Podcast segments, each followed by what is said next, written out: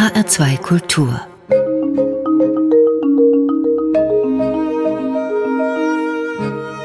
Doppelkopf Heute am Tisch mit Danny Beuerbach, Vorlesefriseur. Gastgeberin ist Andrea Seeger. Danny Beuerbach, wenn Sie sich selbst Ihre Haare schneiden lassen, wer macht das bei Ihnen? Tun Sie das selber oder lassen Sie das schneiden von einem Kollegen oder einer Kollegin? Die schönsten Haarschnitte, die mir gegeben werden, sind tatsächlich von Kindern oder von Menschen, die mit dem Haarenschneiden überhaupt nichts zu tun haben. Klar lasse ich mir hier und da von meinen Kollegen die Haare schneiden oder ich schneide mal selbst. Aber dadurch, dass ich Locken habe und man Locken, wenn man das weiß, äh, am besten Locken im Trockenen, im natürlichen Fall schneidet, kann die Laie das am besten, weil die geht da gar nicht technisch dran, sondern die sieht es eher wie so ein Bonsai oder wie eine Skulptur und schneidet dann schnipp, schnapp hier und da, wo was weg muss. Da muss ich sagen, das waren bisher wirklich die, die schönsten und besten Frisuren. Ich selbst als Friseur, ich würde niemals behaupten, was richtig und falsch ist, weil am Ende zählt das Ergebnis. Was ist ein gutes Ergebnis? Das ist gut Punkt eins. Also genau, der Kunde sollte oder die Kundin sollte glücklich sein. Dann ist das schon ein gutes Ergebnis. Für mich ist ein guter Haarschnitt, wenn ein Haarschnitt selbst zu stylen ist, weil im Geföhnten sieht ja alles schön aus. Guter Haarschnitt ist, wenn er lang hält und dazu noch praktisch ist. Das für mich. finde ich super. Dieses Material Haare ist ja was sehr Faszinierendes, weil Haare sind ja total unterschiedlich. Es gibt ganz dünne Haare, es gibt dicke Haare, es gibt alle möglichen Farben und Strukturen. Was schneiden Sie am liebsten? So ein volles Haar, wo Sie richtig reingreifen können? Oder was schneiden Sie gern?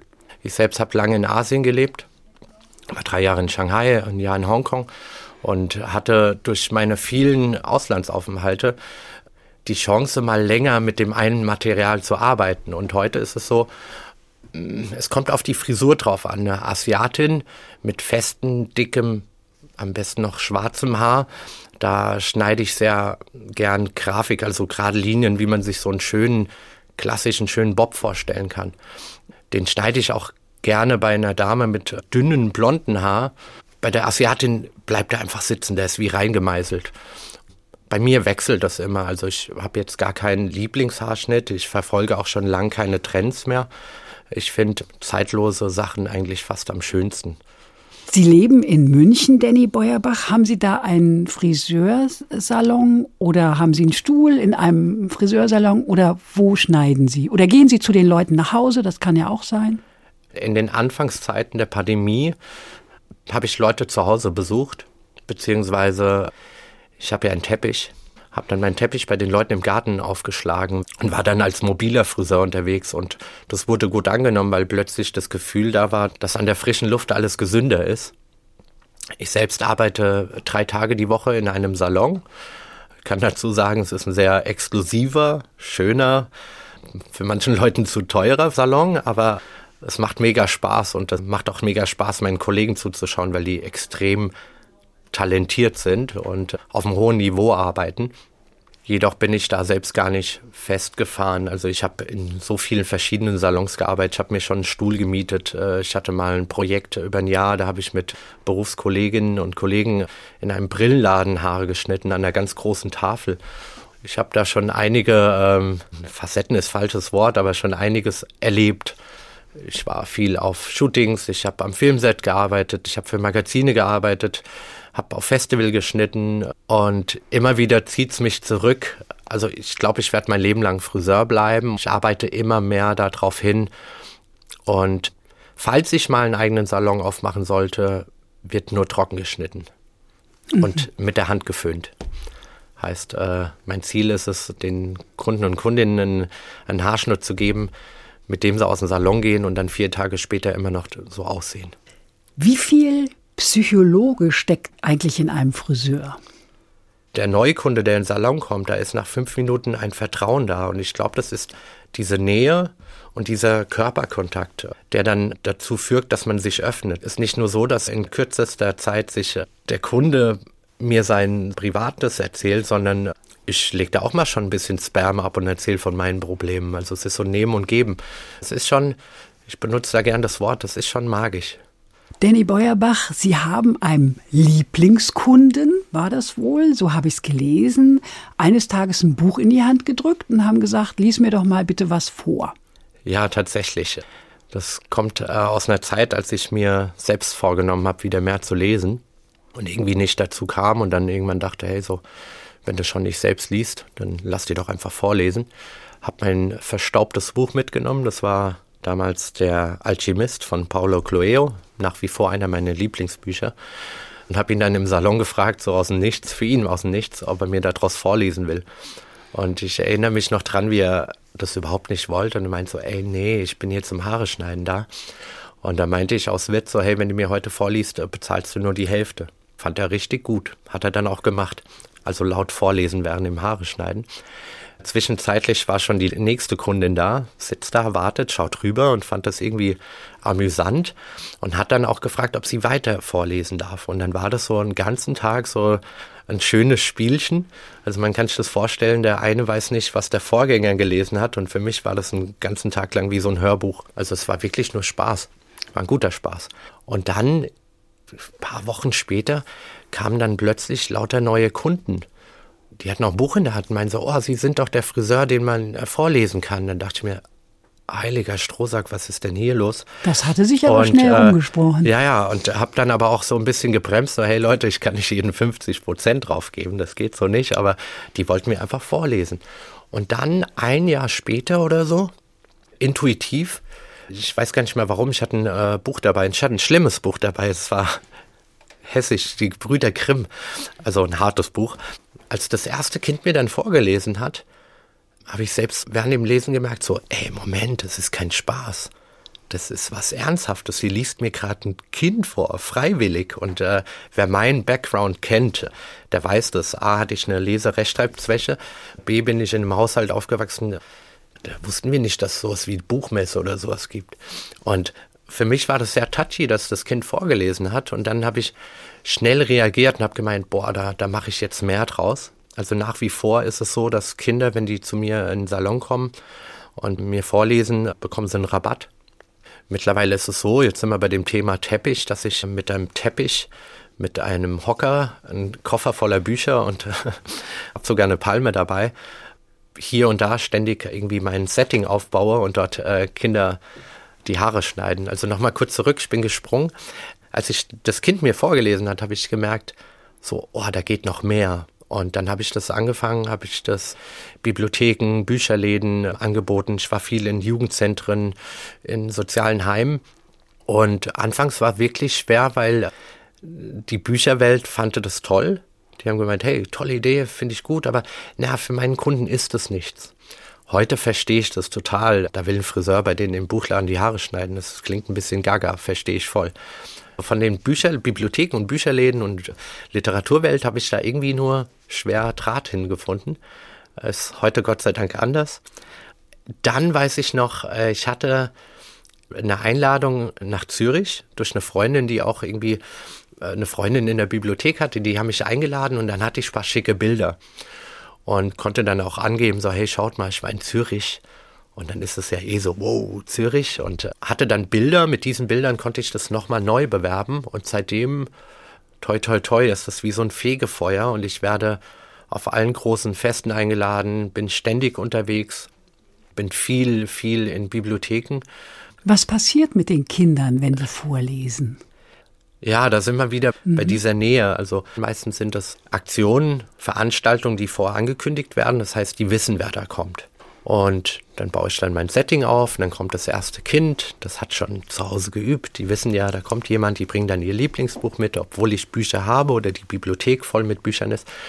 Dann lesen die vor und dann ist das nächste Kind vielleicht spontan da. Und dann schaut sie so, findet es ganz süß und traut sich irgendwie nicht. Aber will, ich merke das so. Und dann sitzt sie auf dem Stuhl und sobald, dann sind wir wieder bei dieser Magie, sobald sie dann auf den Stuhl sitzt, Buch aufschlägt, ich anfange Haare zu schneiden, sie vorliest, kehrt auf einmal so eine Ruhe ein. Ich bin voll in der Geschichte. Sie hat plötzlich ihre Stimmlage, Melodie geändert. Also ähm, dann heben wir ab und sind da tatsächlich in dem Buch drin. Und das Schöne ist an den Veranstaltungen, da bildet sich meistens so eine Menschentraube und nach dem Lesen gibt es einen Riesenapplaus. Wie Kinder, die haben noch gar nicht in den Spiegel geschaut, ihre Frisur gesehen, aber die sind mega stolz. Die werden so. ein bisschen größer. Oder? Ja, genau. Die sind stolz auf ihre eigene Leistung. Und das Schöne bei dem Projekt ist es, dass die A, stolz auf sich sind und B, sogar und das ist ja auch tatsächlich so, dass die das Gefühl haben, sie haben mir was Gutes getan. Ich habe den Friseur vorgelesen. Musik haben sie uns auch mitgebracht, nämlich Walk in the Sky von Bonobo. Hinter dem Künstlernamen steckt Simon Green. Das ist ein britischer Produzent, Komponist, Musiker und DJ.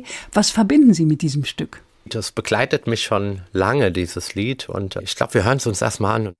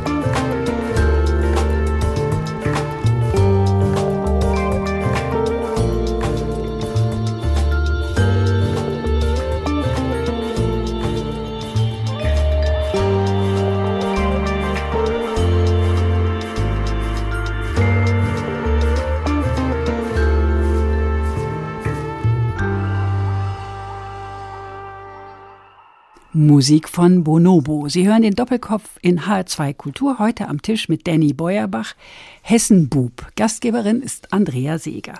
Danny Beuerbach, Sie stammen ursprünglich aus Gelnhausen, sind so ein richtiger Hessenjunge. Wie sind Sie aufgewachsen? Sie haben es vorhin mal erwähnt, kurz. Ich bin mit Mama aufgewachsen. Unsere Tante war noch bei uns und meine drei Geschwistern. Ja, ich glaube, ich hatte eine sehr witzige und wilde Kindheit es gibt immer zwei Seiten. Also ich könnte jetzt erzählen, was gar nicht negativ klingen soll, dass wir auf sehr engen Raum aufgewachsen sind. Unsere Mama hat uns alleine erzogen. Meine Tante durfte auch bei uns wohnen. Meine Mom hat sie aus dem Behindertenheim zu uns geholt. In der Zeit habe, glaube ich, viel, viel gelernt. Wenn ich heute Leute erzählen, dass wir auf engen Raum, also zu sechst in einer Zwei-Zimmer-Wohnung aufgewachsen sind, dann denken Leute, ey, so wie geht das? Heute sehe ich da nur Positives. Also wenn man auf so engen Raum aufwächst, dann lernt man ganz viel. Man lernt äh, Kompromisse einzugehen, man lernt sich zu arrangieren, weil wenn da die Stimmung kippt, dann implodiert das Ganze und so vergibt man auch schneller oder ähm, setzt sich schneller in eine andere Person rein. Und ähm, also ich habe da sehr viel gelernt. Ich bin heute noch sehr, sehr gerne in Gelnhausen. Ob ich nochmal da leben könnte oder wollte, ähm, weiß ich nicht. Im Hinterkopf habe ich immer so den Gedanken, ach, vielleicht äh, wohne ich mal wieder da, aber mittlerweile bin ich ja auch nicht mehr alleine. Da müssten andere mitentscheiden. Also Eine Freundin und ein gemeinsames Kind. Genau, die Tochter ist zweieinhalb Jahre, ist so das Münchner Kindl. Meine Freundin kommt aus bayerischen Land, also nochmal westlich, eine Stunde weg von München. Und uns gefällt es da sehr gut. Also ich glaube, das mit nach Gelnhausen zurückziehen wird so schnell nichts. Sie waren ein wilder Junge und Ihre Grundschullehrerin Frau Haug hat Sie immer beschützt. Ja, die Frau Haug ist ja leider vor kurzem gestorben. Das hat mich äh, sehr berührt. Bin ich nochmal ja, in mich gegangen und habe mir alte Bilder angeschaut von dieser tollen Frau. Ja, viele haben Probleme gehabt, mich einzuordnen. Also es wurde entschieden, ob ich eine Klasse überspringen darf und äh, ein halbes Jahr später wurde überlegt, ob ich äh, Schritte zurückgehen soll. Also es war so ein, so ein Ping-Pong. Und diese tolle Frau Haug, die hat immer irgendwie mir bis zu, zuletzt immer das Gefühl gegeben, dass sie was ganz Tolles in mir sieht. Sie hat mir auch damals das Gefühl gegeben, dass ich ganz toll bin. So, und das war einer der wenigen Lehrer, die das so empfunden haben wie die Frau Haug. Als Jugendliche habe ich gelesen, haben Sie abgehangen an so einer Brücke im Zentrum von Gelnhausen und gehörten zu so einer Gang. Und das Erstaunliche finde ich nicht, dass Sie zu so einer Gang gehörten, sondern das Erstaunliche finde ich, dass Sie sich von der Gang gelöst haben. Ja, musste ich. Musste ich für mich und ich habe es auch meiner Mom versprochen. Meine Mutter ist ja, lebt auch nicht mehr. Dadurch, dass meine Mutter alleinerziehend war, stand sie, verstehe ich heute, stand sie halt permanent unter Druck. Die musste die Hose wechseln, weil die dreckig war. Ich musste das und ständig muss man sich. Sie war halt auch so eine richtige Hessin, die meint so, guck die Leute, was denken die Leute über uns? Und das war ihr ganz wichtig. Als alleinerziehende Mama wahrscheinlich nochmal.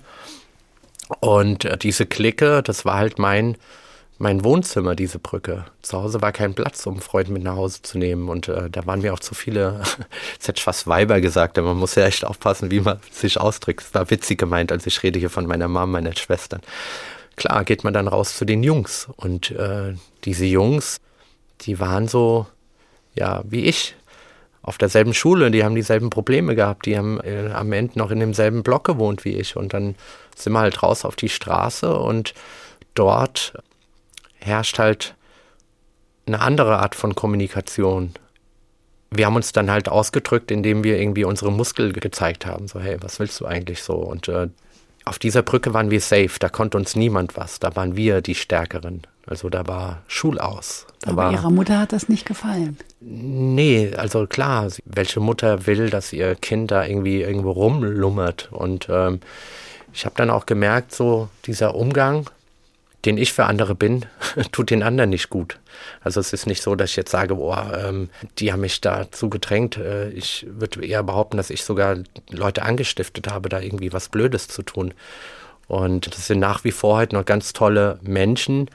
wo ich aber auch weiß, wenn die alle zusammenkommen, dann kommt nur Mist dabei raus. Und genau, und dann habe ich mich irgendwann davon gelöst und bin aus Gelnhausen weggezogen. Das aber vorher, und das hat mich auch sehr überrascht, Sie haben sich konfirmieren lassen. Wegen der Geschenke oder warum? das ist eine witzige Geschichte. Ich äh, erinnere mich noch, ich weiß gar nicht, in welche Klasse das war, aber da kam wenn ich den Namen nennen darf, hoffentlich hört er mich, Norman Gustus, seitdem auch nie mehr wieder gesehen. Der kam aus der ehemaligen DDR nach Hessen, nach Genhausen. Unser Religionslehrer war Pfarrer. Und irgendwie kam es dazu, dass der Norman getauft worden ist.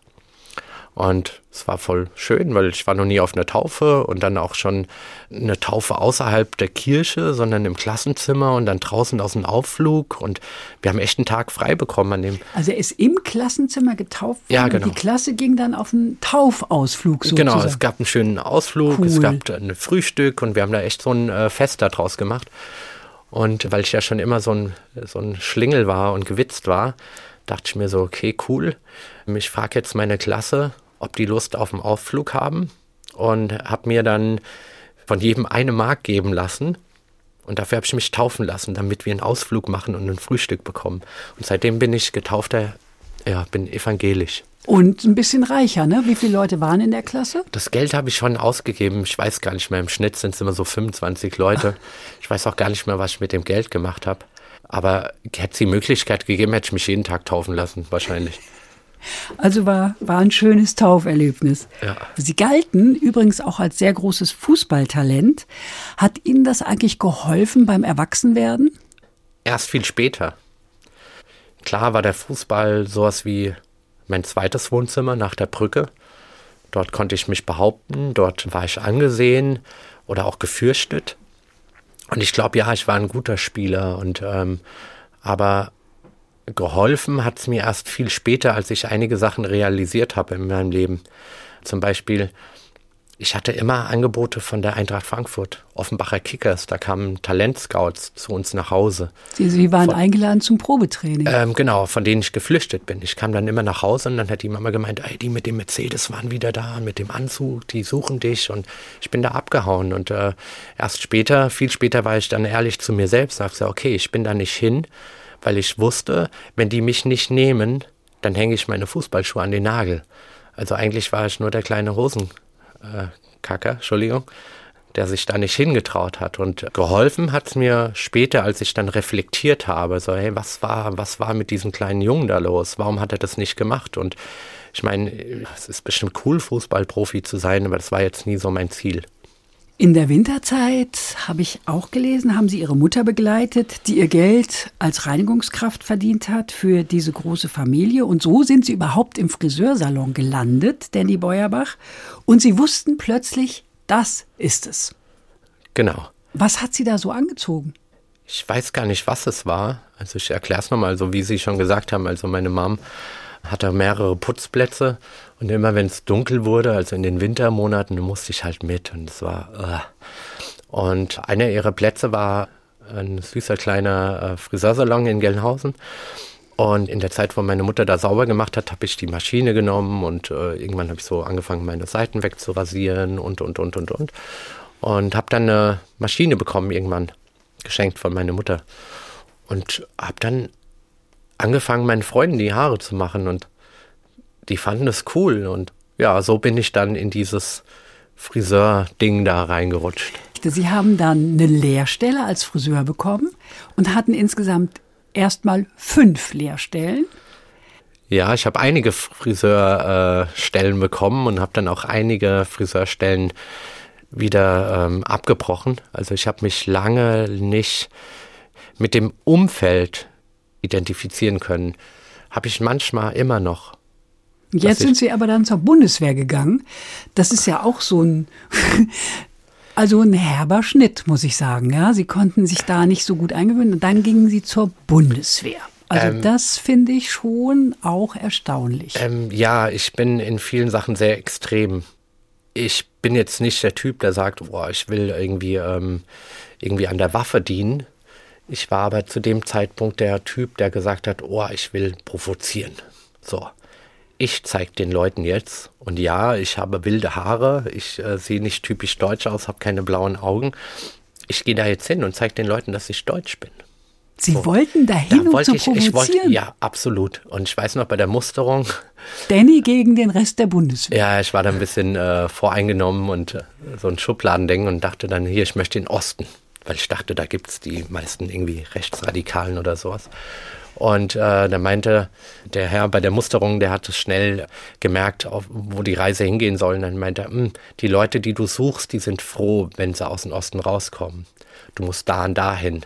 Und dann wurde ich halt da und dahin versetzt und ja, und dann war es gar nicht so, wie ich es mir vorgestellt habe. Im Gegenteil, ich habe immer noch Freunde, mit denen ich regelmäßig telefoniere. Also war eine schöne Entscheidung, dahin zu gehen. Und Sie konnten wahrscheinlich nebenbei Haare schneiden. Ich konnte, naja, schneiden ist, ich habe Also mit viel, der Maschine? Genau, ich habe viel äh, geschoren. Ja, geschoren. Also so heißt das, ja. Ja. Sie waren dann fertig und haben tatsächlich einen Friseursalon gefunden, wo Sie Ihre Ausbildung abgeschlossen haben. Das war meiner Erzählung nach der sechste. Ich weiß es nicht. Ich will da lieber nicht nachzählen. Aber das war ein sehr schöner Name. Darf ich den nennen? Ja. Ähm, vielleicht hören die Schwestern mich. Das war hier in Frankfurt das Haarwerk. Türkische Zwillinge, Mädchen, äh, Schwestern, die sehr auf Blond spezialisiert sind. Und ich habe, um ehrlich zu sein, gar keinen Ausbildungsplatz direkt gesucht, bin aber durch Frankfurt gelaufen, gucke in die Scheibe rein und denke mir so erstmal, boah, sind die schön? Oh, ist der Laden schön?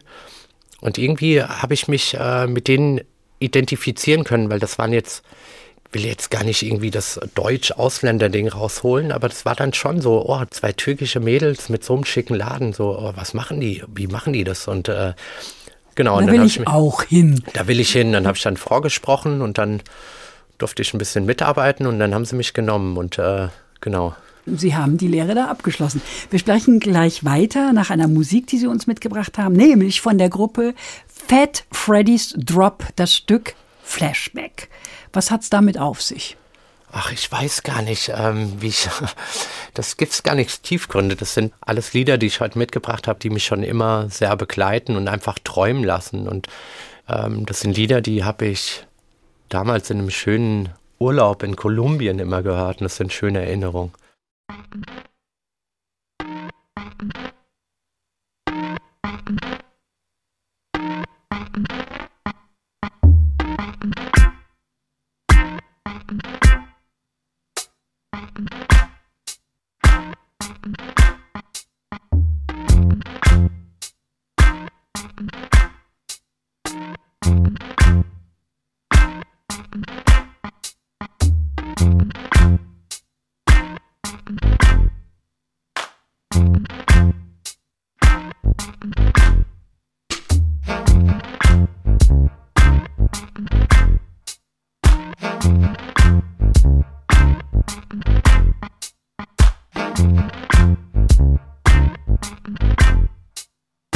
Mm-hmm.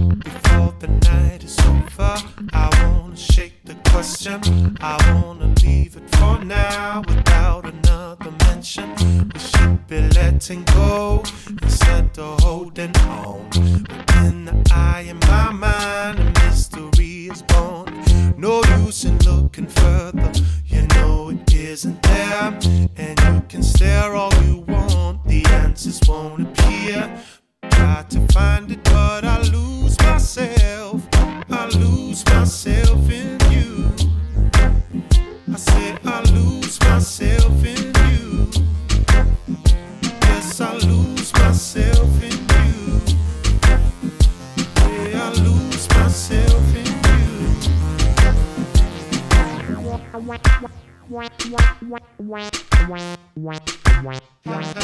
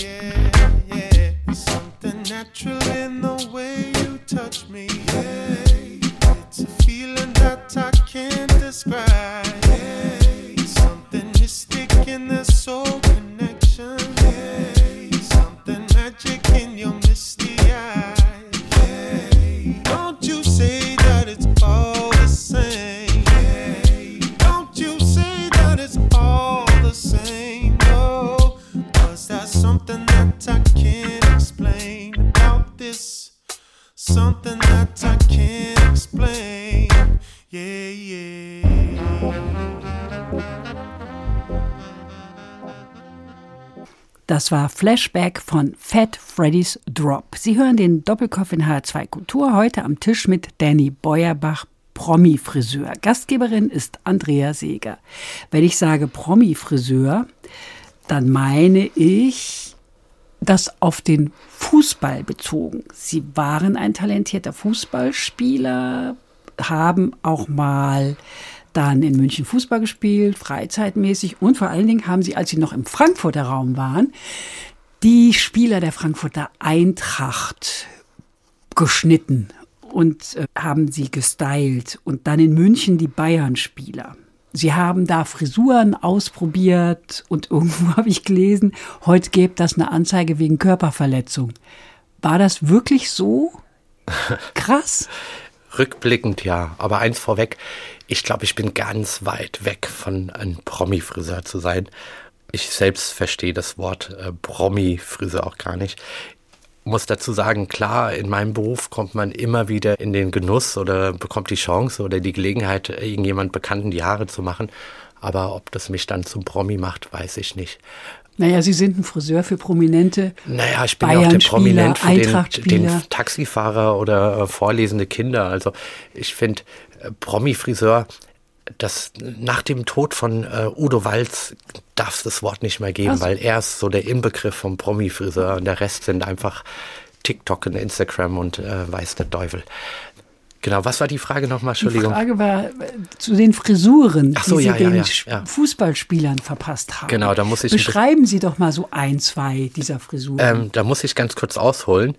Ich hatte damals aus irgendeinem Grund, ich habe äh, Jamin Jones, das war ein großer Fußballer hier bei der Eintracht Frankfurt und der war da echt aufstrebend und ähm, wir waren plötzlich befreundet. So, und er kam dann zu im Salon und ähm, als Modell während der Ausbildung und dann habe ich denen immer die Haare geschnitten. Da saß da zwei Stunden lang der Arme, bis das irgendwie irgendwann fertig war. Hat er wenigstens dichte Haare gehabt? Äh, der hat schöne, dichte Haare gehabt, genau. Und äh, damals waren die Frisuren halt äh, so ein bisschen schick, äh, ein bisschen hier kurz, da lang. Also tatsächlich so Fukuhila-mäßig oder asymmetrisch und äh, Ritzereien und ähm, so Zacken. Hauptsache irgendwie auffällig. Und er hat mir dann seine Spielkollegen gebracht nach und nach. Und äh, ich will nicht sagen, dass ich damals schon ready war, aber es, irgendwie, da waren lauter kleine Macken drin und die, die dachten, es gehört so. Und das war dann immer witzig im Fernsehen zu sehen, dass da Profispieler da meine Frisuren tragen und so. Und dann durchkommen halt noch mehr Leute und fragen, hey, magst du mir auch die Haare schneiden? Heute, ich habe noch zu Hause Bilder, wenn ich mir das angucke, denke ich mir so, oh, was ein Horror und witzig, dass die das cool fanden. Meine Chefin, die ich vorhin gegrüßt habe, die hat dann irgendwann geschimpft, weil die gemeint hat, ey, das geht nicht so, das sind alles Millionäre hier und du kannst sie nicht hier umsonst die Haare schneiden. Und ich fand das, Umsonst? ich, nein, die- es waren Modelle, also wer setzt sich schon für Ach, Geld zwei waren Stunden? auch alle Modelle? Das waren nur Modelle. In der Ausbildung, es waren komplett Modelle. Das ist ja das Witzige, dass man sagt, hey, ich hatte Eintracht Frankfurt Profispieler als Modelle bei mir sitzen. Wie gaga. Und Und die Bayern-Spieler waren dann aber keine Modelle mehr. äh, das kam ja erst viel später. Da ist ja ganz, ganz, ganz, ganz, ganz viel passiert. Und nö, das waren dann äh, Vollzahler.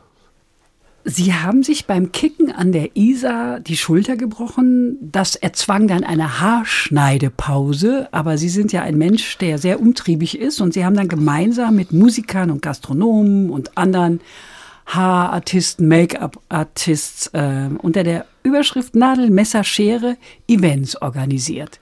Wie kamen Sie denn auf die Idee? Das war ein großes Leid mal wieder. Also nochmal zurück. Ich habe mir die Schulter gebrochen beim Fußballspielen an der Isar. Ich kann mich noch erinnern, es waren richtig schlimme Schmerzen. So Schmerzen, dass ich auch äh, wohl in Ohnmacht gefallen bin. Und dann wurde dann einen Tag später meine Schulter operiert. Und nach drei Tagen Krankenhaus und drei Tage äh, wieder zurück nach Hause äh, wurde mir dann gesagt, dass ich jetzt erstmal drei, vier Monate nicht mehr arbeiten darf.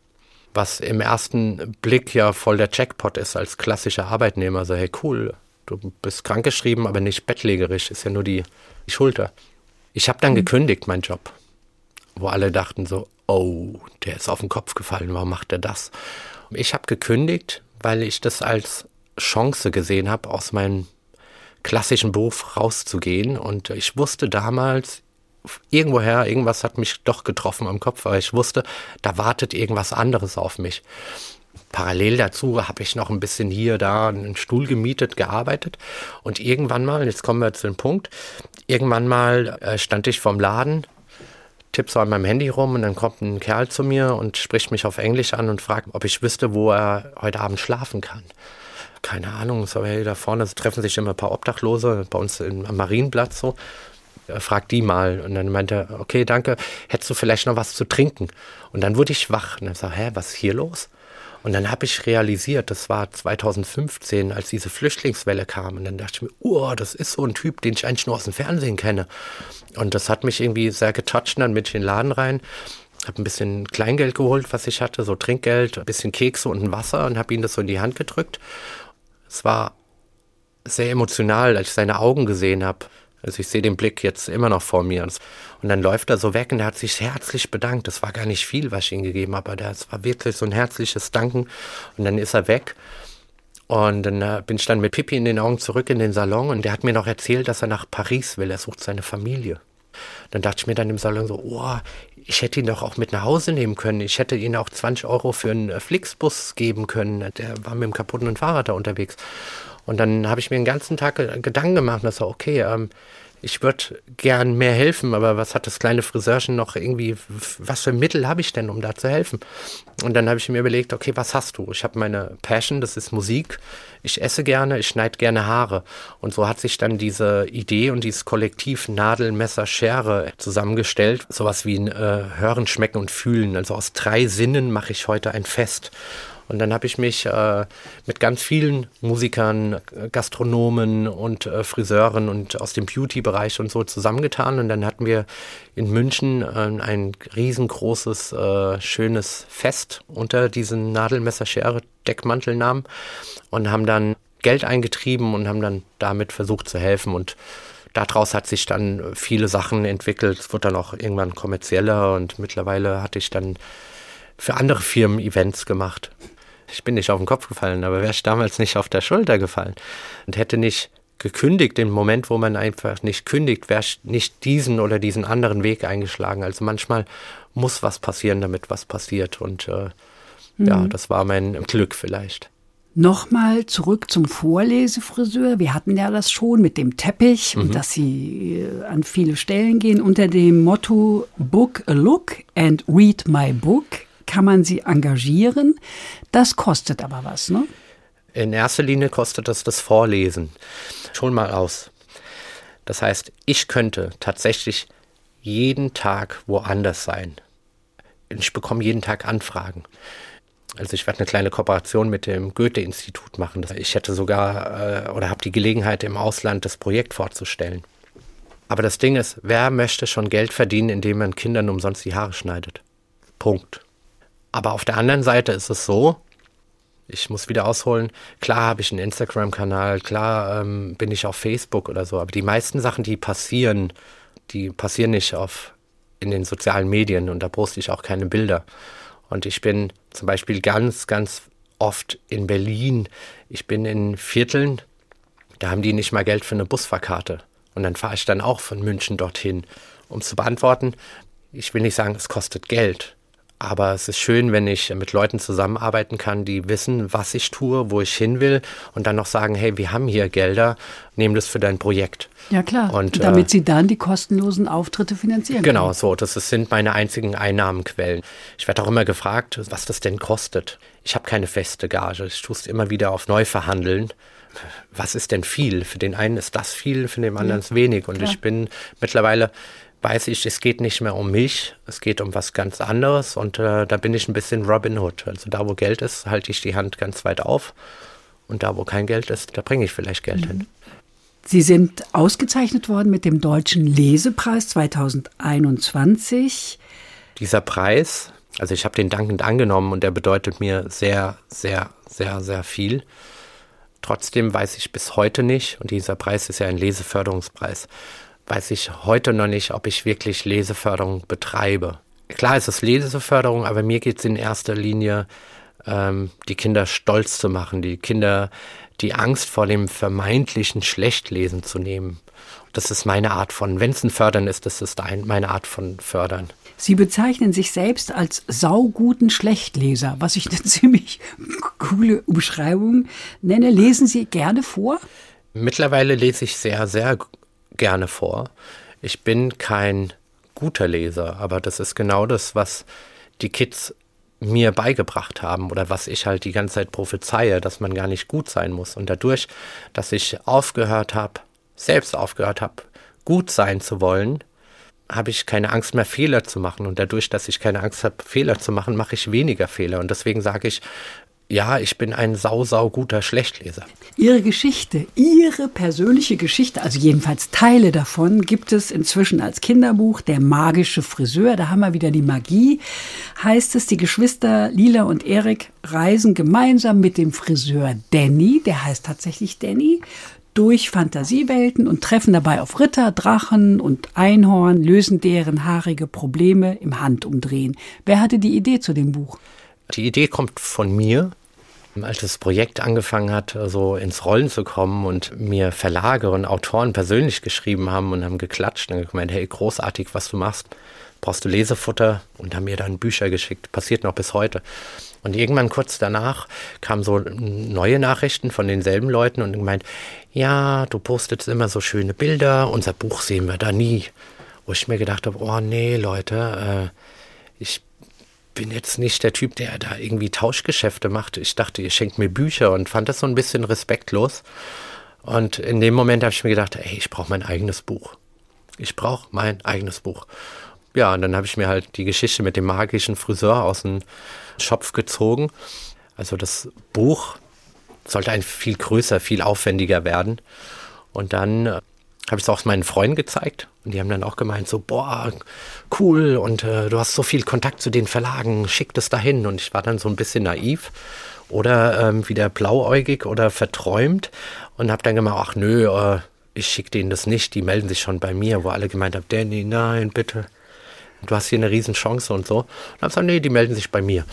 Und dadurch, dass ich in der Zeit sehr aktiv war, und immer die Chance hatte, dass mal irgendwie eine Zeitung oder so berichtet, habe ich dann immer in dem Nebensatz erwähnt, dass ich mein Kinderbuch schreiben will. Und daraufhin hat sich dann Ravensburger, der Verlag, gemeldet. Und, Schlaues Köpfchen, wie mit der Konfirmation. ja, das war die, die Brücke hat das aus mir gemacht, so ein bisschen. Das ist so straßenklug.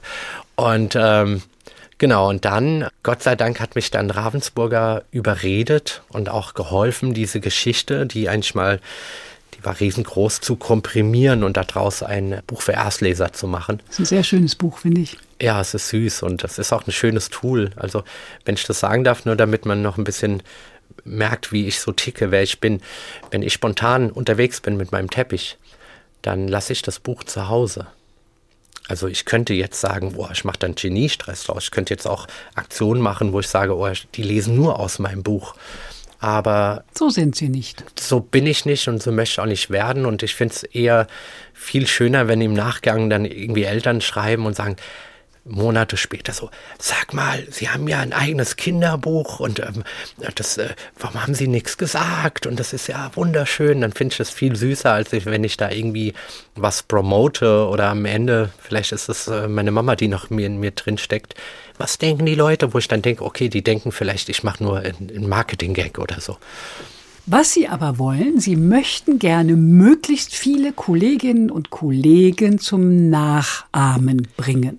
Gibt es schon andere Vorlesefriseurinnen oder Friseure? Ja, es gibt ganz, ganz, ganz, ganz viele und ähm, ich bin so sensibel. Nicht nachahmen, sondern ich suche Mitstreiter. Wo, äh, jeder soll das machen, wie er will und kann. Also mein Traum ist es, dass irgendwann mal das Ganze, sagen wir mal, dieses literarische Haare schneiden salonfähig ist. Sprich, ich wünsche mir, dass irgendwann mal ganz normal ist, dass wenn Kinder zum Friseur gehen, ein Buch mitbringen, dass sie irgendwie einen rabattierten Haarschnitt bekommen oder so. Und dafür suche ich ganz, ganz viele Friseure, die da mitmachen. Das heißt, Leute, die jetzt zuhören, die kennen bestimmt einen Friseur oder jemand, der einen Friseur kennt oder eine Friseurin, bitte erzählt davon, die können sich bei mir melden und ich würde mich freuen, das Ganze ins Friseurgeschäft zu etablieren. Wunderbar. Jetzt ist es Zeit für eine Musik. Ausgewählt haben Sie von Fatima Yamaha What's a Girl to Do.